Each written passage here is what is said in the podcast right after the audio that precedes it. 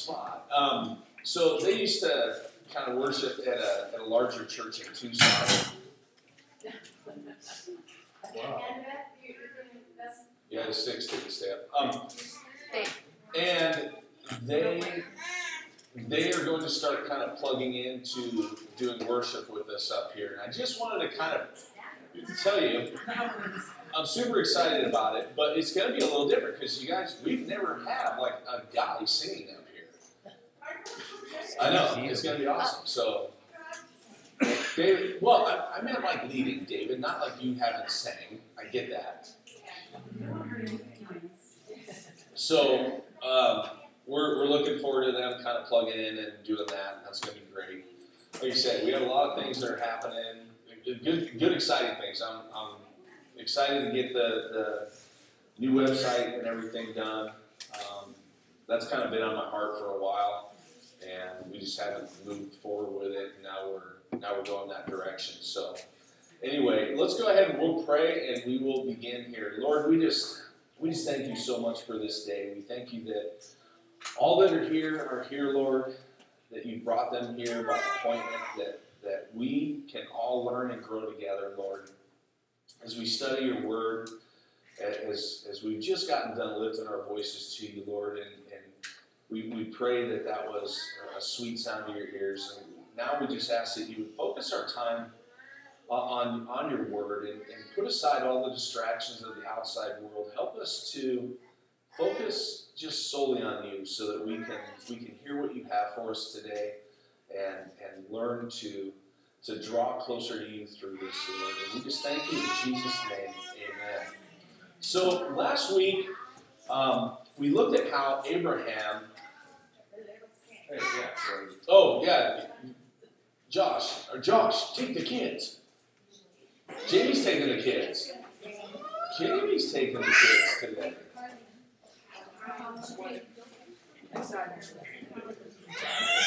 I was actually kind of wondering why I was a little noisier than normal.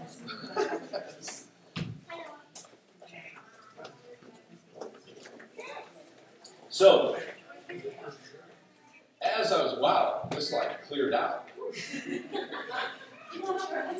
I mean, half the congregation is kids. I think it's more than that. Huh? Yep. Yeah, our kid, our kid left. Our, Our kid, kid left. Nothing left. You Our kid's coming back. So last week we looked at how Abraham had gone to Gerar to sojourn over there, and when he got there, the first thing he did was he assumed the worst. And God continues to protect Abraham and grow him through his mistakes. I, I told you when we started with the study of Abraham that we were going to see a lot of ourselves in him. Um, I said we would be able to see the hope because of the stories of, of, of how God loved him, even through some of the mistakes that he made. And, and even when Abraham didn't have faith, as we saw last week, his grace and his mercy abounds even more. So this week, we're going to see God's promise come true, as they always do. Abraham and, Sarah, they're still in Gerar. Abimelech, even though Abraham lied to him about Sarah being his sister, Abraham still lets him um, stay in the land. And this is the land where Abraham and Sarah are going to be blessed with the son that had been promised to them. So today we're going to read, as our points are going to be about first the birth of Isaac. We're going to go through laughter, tough decisions, and then God's protection. So if you would, let's stand and we're going to be reading Genesis chapter 21, and we're going to end in verse 21 instead of going all the way through the chapter. So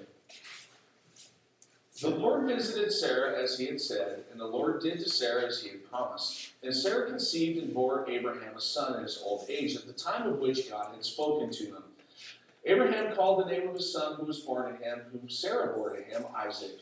And Abraham circumcised his son Isaac when he was eight days old, as God had commanded him.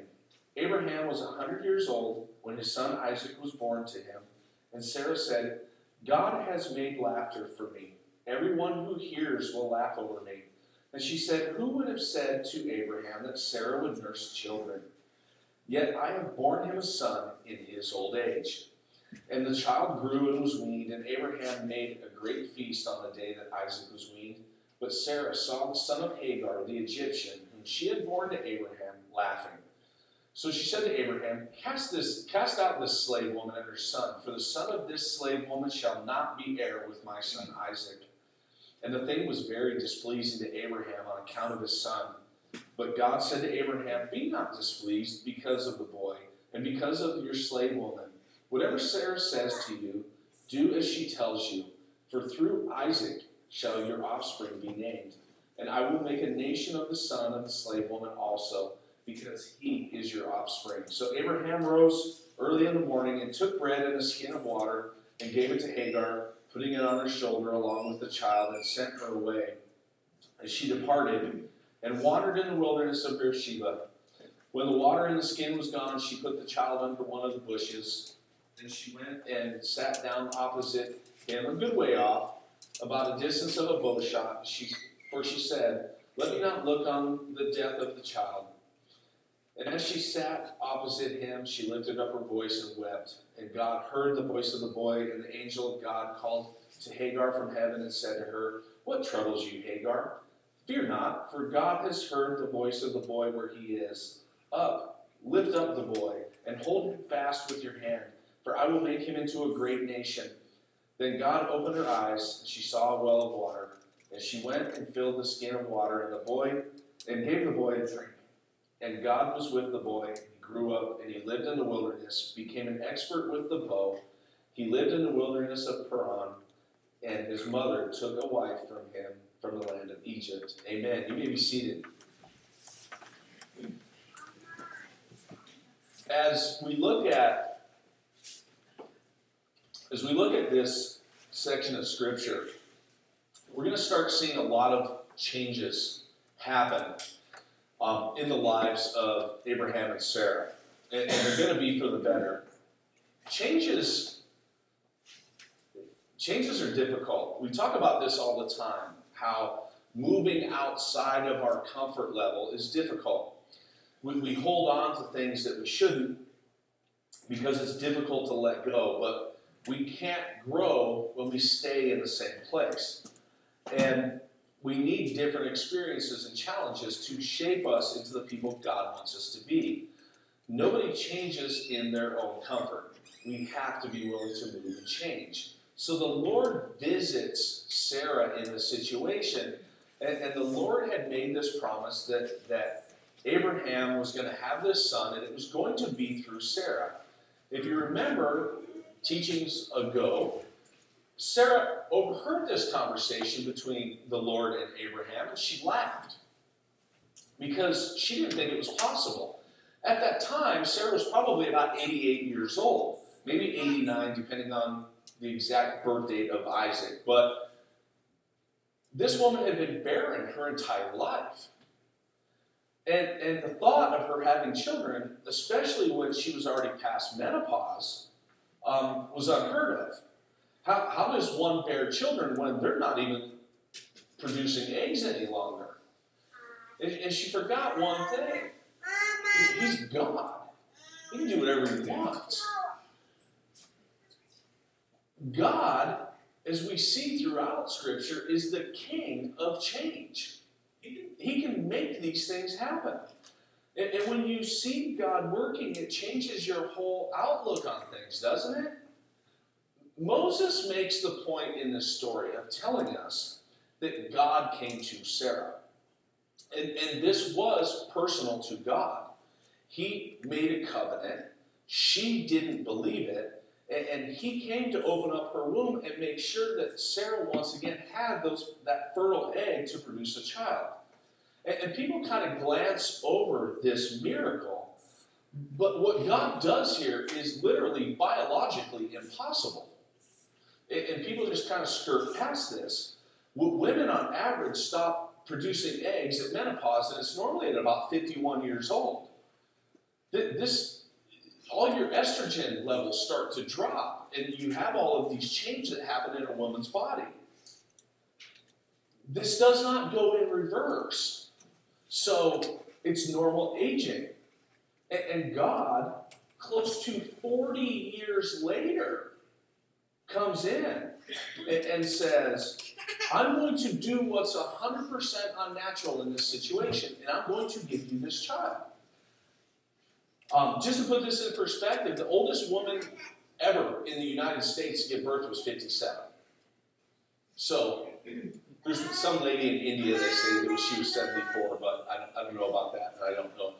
Anyway, at the time God had appointed, Sarah gives birth to Isaac.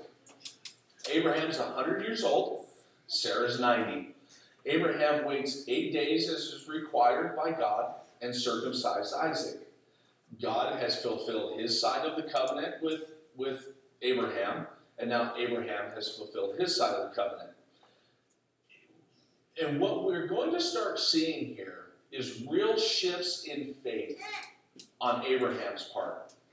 Just as an aside, um, as to how he views his relationship with God, we really start to see a shift in how he did everything in his own wisdom, and now he really starts relying on God's and God's guidance. It, it took a miracle for him to wake up, and I hope it's easier for us to have just blind faith. Anyways, let's go to the next point. As Sarah said, God has made laughter for me. Everyone who hears will laugh over me. And he said, Who would have said to Abraham that Sarah would nurse children? Yet I've borne him a son in his old age. So, in our text, we see several types of laughter. And, and they're important, and the reason that they're important is, is because they're specifically mentioned in different texts here. Um, we see joyous laughter. It's, it's a laughter, a type of laugh which um, with which you laugh with somebody. And, and lastly, we see a mocking type of laughter that happens in this story. Sarah's laughter in this situation is one of joy. Okay? She finally gets that thing that she has wanted her whole life.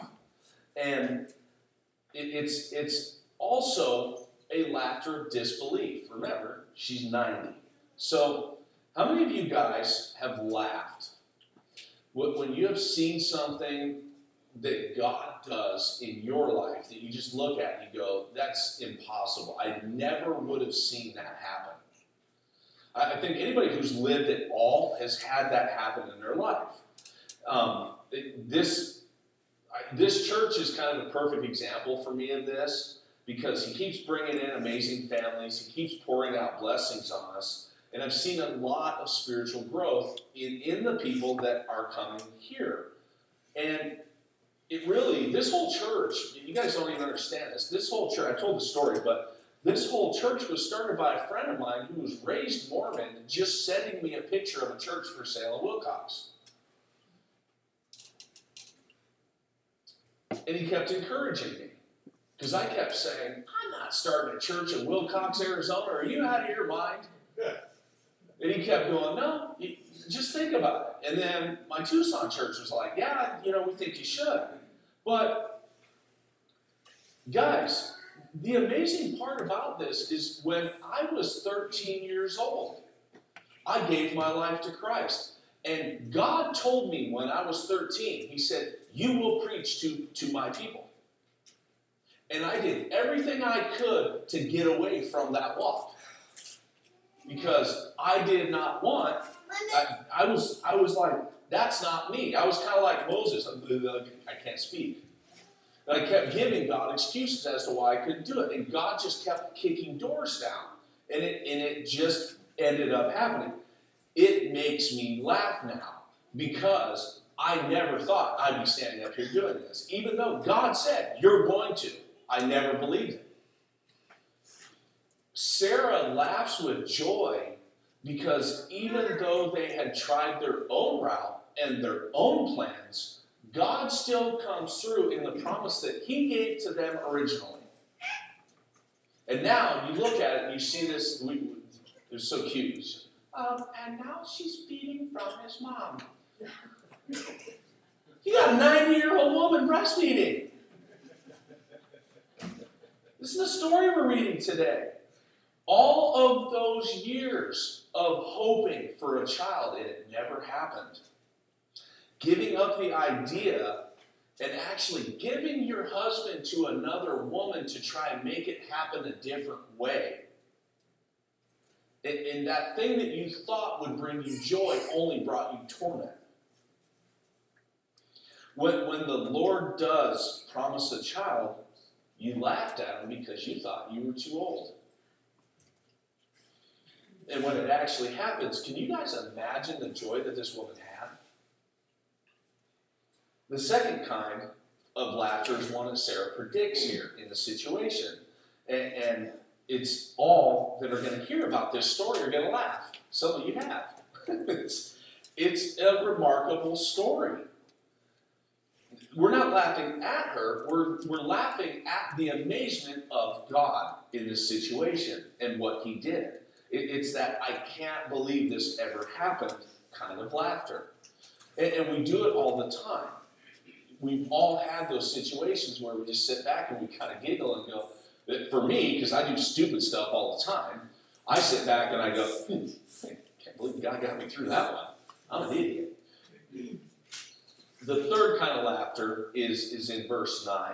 And it says, But Sarah saw the son of Hagar, the Egyptian woman, who she had born to Abraham, laughing. And, and Ishmael's laughing was in, in a mocking way at the celebration. So he, um, Isaac had been being breastfed, and he was he was weaned from his mother, and Abraham threw this big bash because of that that momentous occasion. And, and Ishmael's over there kind of laughing at it. The illustration here is that Sarah, out of her own sinful desire, gave her gave her husband to another woman. And, and in the moment, she thought that was a good idea. But here we are. Ishmael, guys, is about 15 years old when this happens. Okay? And, and that sin is now laughing at her that thing that she did, that creation she made, and it was completely, that concept was her idea. Here's the question that I would have when it comes to this is, is how many of us have made mistakes that people never let it go?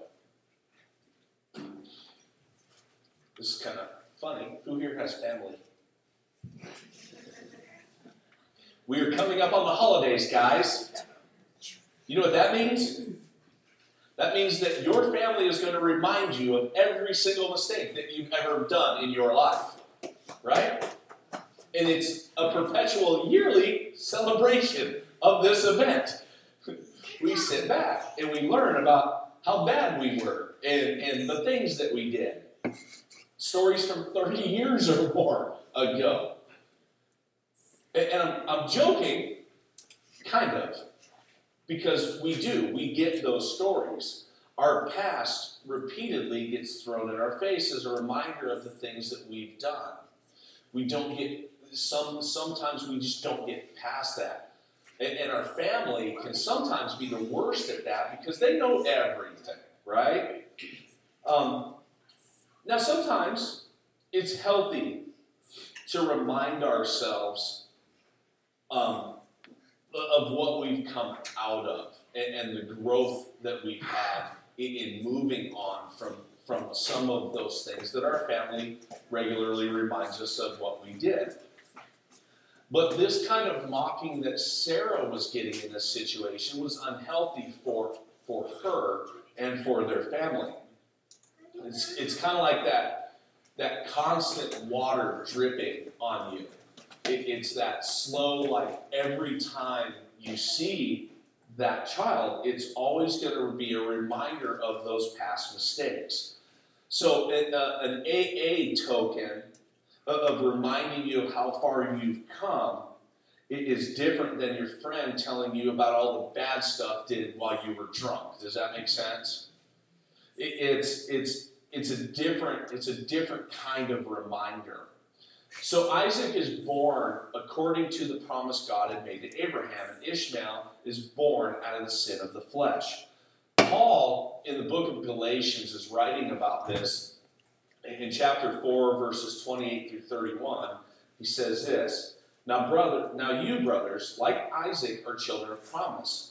But just as at the time he was he who was born according to the flesh persecuted him who was born according to the spirit, so also it is now.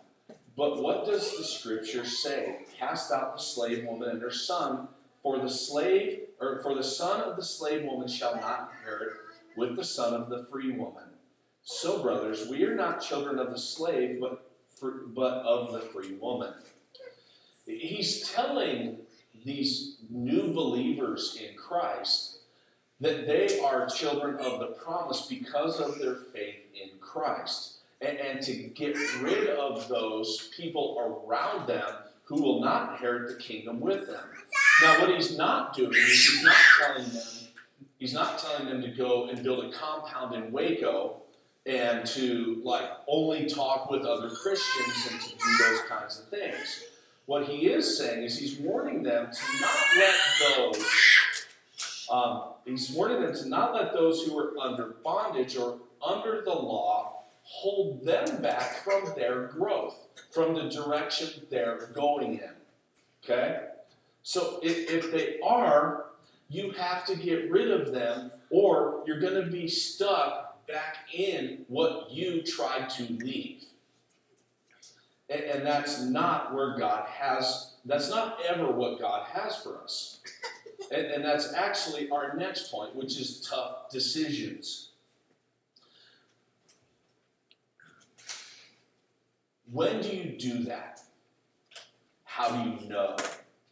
When is the time to remove those reminders out of your life? And, and the answer is really when there's such a distraction that they're holding you back from moving where God has you going. Okay?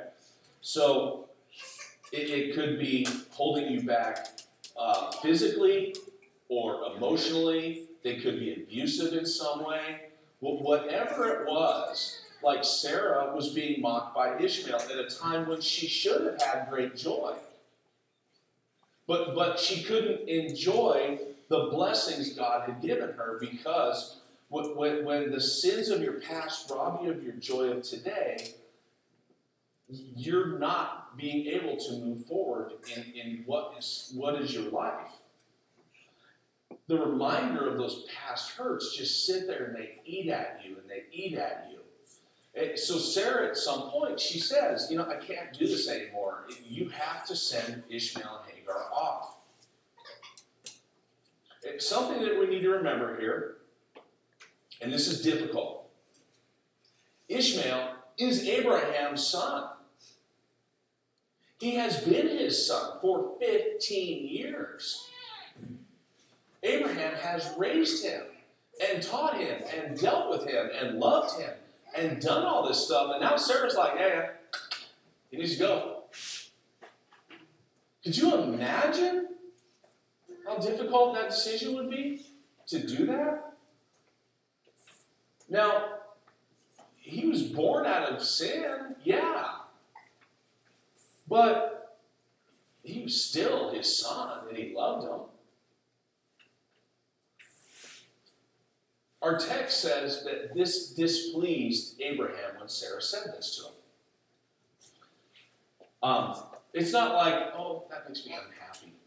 The, the literal translation of that is um, basically, Abraham looked at what Sarah was proposing as exceedingly evil.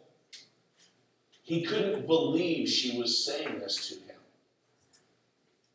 because it's his son. And you have to think about this, and this is how we as people would look at this. This entire plan was her idea, now she just wants to discard this kid like he's trash. And we have emotions, we have people, we have love, we have all of these different things that are involved in this tough decision that needs to be made here. Yes, he was a reminder of her sin and it was eating her alive. The child of God's promise is here, so it's just like in with the new, out with the old, right? One thing we all know about sin we can get past our sin. We can repent of it. We can even be forgiven of our sin. But our sin, all sin, in general, in some way, has a ripple effect that, that affects other people. We know this story that we're going through right now, the story of Ishmael, is still affecting us as people today. Um, but God wants us to move past those, those sins. He wants us to move past our hurts, even, even if it's hard. The, the story of Ishmael is, is a metaphorical for, for kind of a bigger picture of moving past sin. And, and, even when the stakes are this high, and when there's love, and there's there's there's people involved, and there's all of these things, the story shows us that it's it's so much more. And, and these decisions are hard. Person who's ever made a mistake in some way or another that results in a child has heart wrenching decisions that they have to make. And let me be very clear on this because I have actually seen this text used this way to say, to condone abortion. And that's not at all what this is talking about. This is a struggle of how we deal with the struggles of past sin. And, and how do we get the sin that, that eats at us behind us? And, and God tells Abraham not to think of Sarah this way, not to think of her exceedingly evil in this situation. It would be very easy for Abraham to just look at Sarah and go, This is your fault. You told me to do this. I could have done that. This wouldn't have happened if we just listened to what God said in the first place. That's not what happened. But have any of you guys ever done that to somebody in your life? Was that helpful? No. Telling them how bad they are never helps them move past what they've done. And, and you remember Jesus saying, You who's without sin, throw the first stone. It doesn't, it doesn't help in those situations. Because we all sin and we all fall short of the glory of God. Every single one. So demeaning that person just holds them down further especially when they're trying to rise up out of their sin. Last point, this is going to kind of tie this all together, is God says to Abraham, I'll take care of the boy. And that's hugely important in this situation because he says, I'm going to take care of him, I'm going to make him a nation. It is God's way of absolving them of their responsibility of what has happened. Are they still going to think of Ishmael? Yes. Is Abraham still going to love Ishmael? Yeah. Are they still going to dread the sin of the things that they've done? Yes. They're still going to think about those things. This is an extreme example of ridding your life of past sins. I get that. Why do our past sins still haunt us? Hang in there with me because I'll make this make sense. When God says to you, Your sins are forgiven, why do we not believe Him? We don't. Because we still hold on to it. We still punish ourselves for it we still do all the things that we should not be doing when God says, done, it's finished. And we don't look at it as finished. We look at it as, no, no, no, I still have to do this. God, you don't understand. Anybody ever said God doesn't understand? In theory, we say to ourselves, I know God has forgiven me, but we hold on to it. We dread it. We won't let it go. We don't generally, as people, accept grace.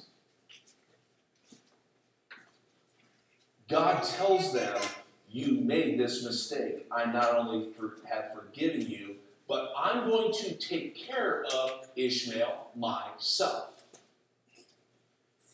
Grace upon grace, he pours out in the situation. So Hagar is sent off with some bread and some water. Now you think to yourself, I would. That's like, I mean, you're, you're like rich, dude. And you're just sending her off with a skin of water and some bread. But again, God had said, I will take care of it. He didn't have to put forth all of this effort because God now has this. The other thing that you guys need to understand in this situation, which is kind of neat and nobody ever talks about this, is the fact that Sarah, um, Sarah's decision to send them off, they now meant so much. It meant so much more to them. Why?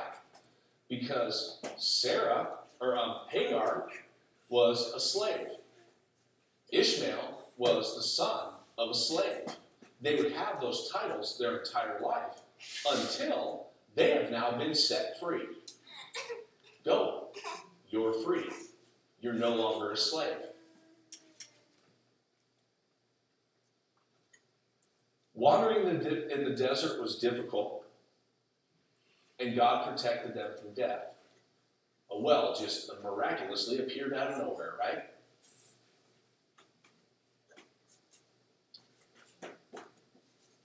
God does protect Ishmael in this, in this situation, and he does grow Ishmael into a, a nation. The thing, that, when you read the story, it says God was with Ishmael. And at some point, it kind of, Ishmael and his offspring went away from God. Um, his, his, he took a pagan wife that he had gotten from Egypt. And if you remember, where was Hagar from? Egypt. So the nations of Israel and the Muslims to this day fight over who has the birthright to this promised land. Because Ishmael was the firstborn and Isaac was the second. And, and obviously, it's the Israelites, since God's promise was to Isaac, and Ishmael was born out of sin, but yet they still fight over it to this day. So let's wrap this up, shall we? Sarah did not have the faith that God would do as he said he would do this in this story. And, and she did some things that she should not have done.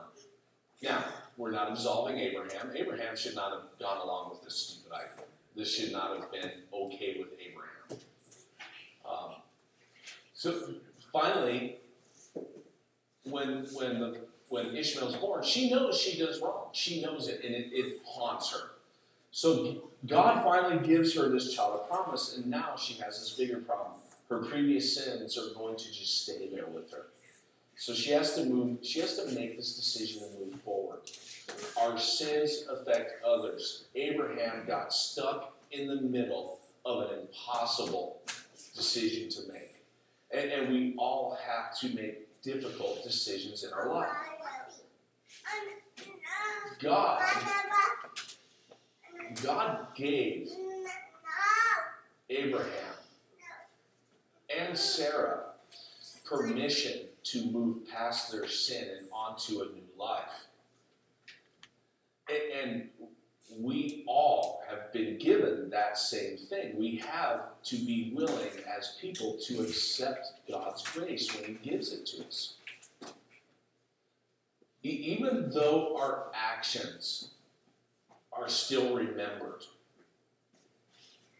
lingering on them when God gives us grace only hurts us. God's already forgiven it. So really, you just sit there and you kind of punish yourselves. And, and I ask people all the time, when they can't get past something, I say, how many times are you going to keep throwing Jesus up on that cross? He's already done it. Why do you keep chucking him back up there?